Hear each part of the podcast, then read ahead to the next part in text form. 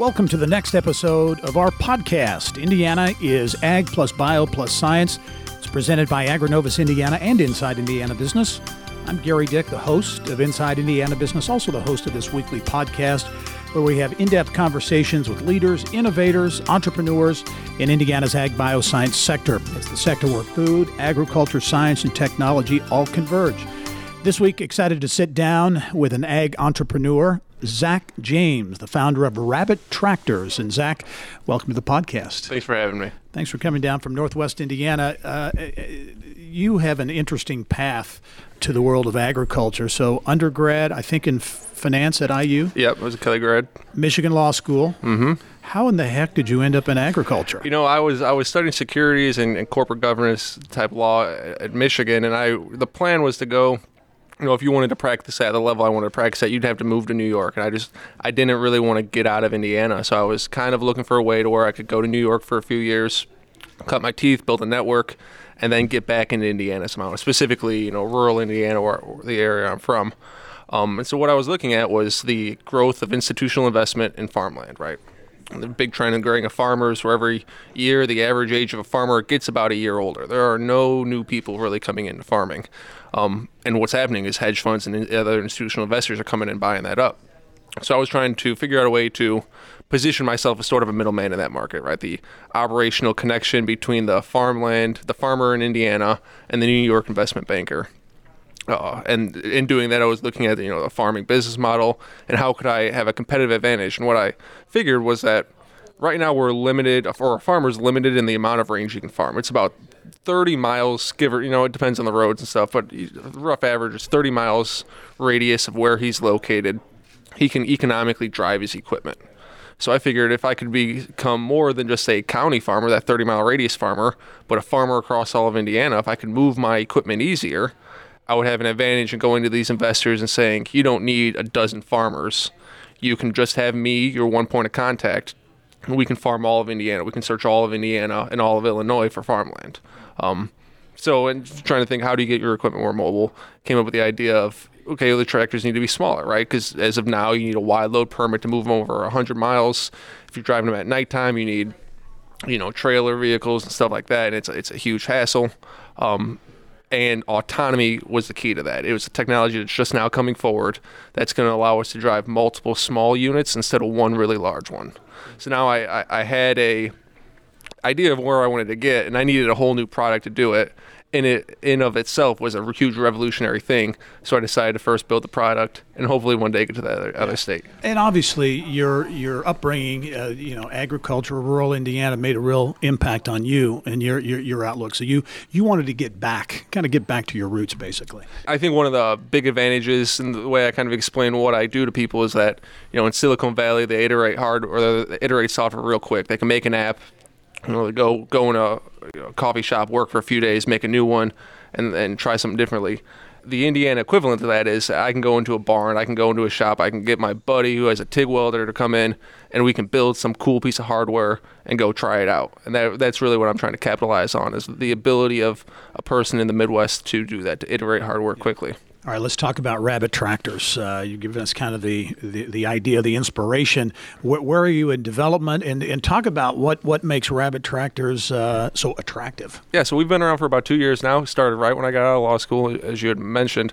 Um, and really just, it was a, just a concept then. It was the idea that if you ran multiple small machines, you'd be more efficient. And that was it. So we went through, first did an accelerator out in Iowa, the Iowa Agritech Accelerator, where we worked with some big uh, equipment manufacturers to kind of flesh out the economics behind it. Then we went down to Tennessee and worked an accelerator there with farmers to figure out the adoption model of how we were going to get from these tractors we are now to a decade down the road farming with these sw- what we call swarms of tractors. And then only after that, that, that was about the first year of what we did was just that discovery work.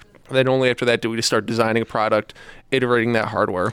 And so at, at this point, we've built a few prototypes, iterated the hardware design about three times, and now we're getting pretty close to a design for manufacture prototype and we're going to release that on a limited commercial basis this fall with a with actually we're going to go out and do services with it and then a rental basis 2020 in the next following years um, that rental business model being so we can scale quicker without having to put put investment into uh, manufacturing. You talk about swarms of tractors, right? And this the, whole concept is these rabbit tractors are smaller. You can uh, put multiple units uh, on basically traditional transportation vehicles, right? Yeah. So the, the, the problem we're solving is the problem of large tractors, right? The the modern tractor weighs over 20 tons. It costs half a million dollars, and we're only using it two three weeks out of the year. And even then, when we're using it, we're using it extremely inefficient. Within the field, a tractor is actually only getting work done 67% of the time because it takes so long to turn it around, get it lined up, get it go back going the other way, breakdowns, things like that. And then because these machines are so large and you have so much capacity tied up in, tied up in one unit, we're spending almost just as much time getting from location to location than we are actually servicing lo- those locations. And the reason that is is because everything's been tied with labor. We have, you know, minimized labor costs, maximize the work that one farmer could get done with autonomy, that's no longer the case, right? We can run multiple small machines across an entire operation. And so that's how I describe it. They're, they're, we're building small tractors that are also autonomous. Mm-hmm. Uh, I think a really good example of a use case would be, you know, all of May, no one could plan. We were at 30% planning about a week ago. And that was a, largely just a mechanical problem. The tractors weighed too much. You put them on the soil, they were going to break down. They were going to get stuck. These tractors, because ours weigh so much less, you could have been planting May 1st with our units. As long as you know the first few inches are dry enough that this the seed's not going to flood out, you can be on the field working the ground with these smaller tractors. You uh, were part of AgriNovus's Ag Plus Bio Plus Science uh, startup showcase, and uh, were even recognized as a People's Choice winner with Indiana's agriculture or the entrepreneurial ecosystem growing, what kind of additional support, in your view, is needed to advance your business and you know innovators and, companies like yours to grow in Indiana? what I would really like to see mostly is more corporate involvement and beta customer involvement. You know, I, I think there's sort of a conservative mindset in Indiana where these wild business concepts uh, they're kind of hard to get in and, and get people to appreciate and kind of and put their weight behind. So, um, you know if the ecosystem could grow a little more to start involving the corporates we have around the state for demos, for trials, for evaluation purposes, that would help a, a good deal uh, in our development and give us some credibility with customers. And then the other side of that would be just setting up immediate trials with customers. We've worked in other states with programs where the Department of Agriculture actually helps us uh, helps fund us go out and work with farmers, right? They'll they'll give the farmers money to experiment on new technologies. And that low risk way to, for a farmer to test out our technology mm-hmm. is pretty crucial to what we're doing. Yeah. You mentioned that you participated in multiple uh, pitch contests, accelerator programs. You talked about demo days. What's the value in those things to you? accelerators i think the value there is their first dollar in firstly which is you know obviously important you need money to pay your lawyers you need money to form the corporation you know get your patent stuff like that and, and at that stage you really can't raise any other way it also uh, lends uh, an air of credibility to what you're doing, right? If there's a known accelerator and they go through and they've you've gone through their diligence process and they've vetted you, and that now you approach suppliers and you have that you know sort of stamp of approval, it helps. You know, b- before I went through an accelerator, I would call hydraulics companies and say, "Hey, I need help designing this 150 horsepower hydraulic system for a different iteration of our tractor," and I would never get a call back you know, but when they could Google my name and they I'd, I show up on a couple news articles, then then I'd start get that credibility that people would realize that okay, this pie in the sky idea, it's actually something. People are actually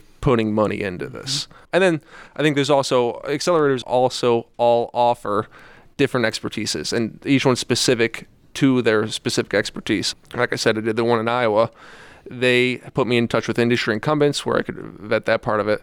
The one in, one in Tennessee put me in touch with actual customers, with actual farmers. And then actually, I, I went overseas and did one where I focused on manufacturing, figuring out how to set up an overseas R&D team for you know to outsource some of our development process, how to go to China and source parts and get things manufactured over there. 2019 is going to be a big year for you guys. Talk about that next those next strategic moves and how how you see things uh, going here over the next year or several years. Yeah, we're just now getting to commercialization with our product. Right, we we built a minimum viable product tractor and we're right now finishing up, finishing up a few implements we're putting actually going to put onto the tractor.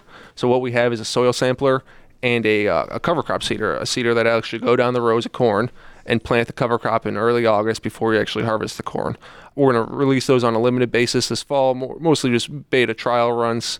And then in 2020 we're gonna actually we're gonna really start to commercialize it with multiple units across a, a multi-state market. Very good. Great example of innovation in agriculture happening uh, in Indiana. Zack James is the founder of ag bioscience startup Rabbit Tractors up in Lake County. Are you just west or east of Crown Point? Just west of Crown just Point. Just west on US 41? Yes, right? that's us. Well, Zack, fascinating story, and your path to get where you are is a, a, a really cool story as well. We'll be following uh, that story. Thanks for coming on. Thanks for having me. All right. And thank you for joining us once again this week on the Ag Plus Bio Plus Science podcast. It's a weekly production partnership between AgriNovus Indiana and Inside Indiana Business. Also, you can keep up to date with AgriNovus by following them on Twitter and Instagram at AgriNovusIN.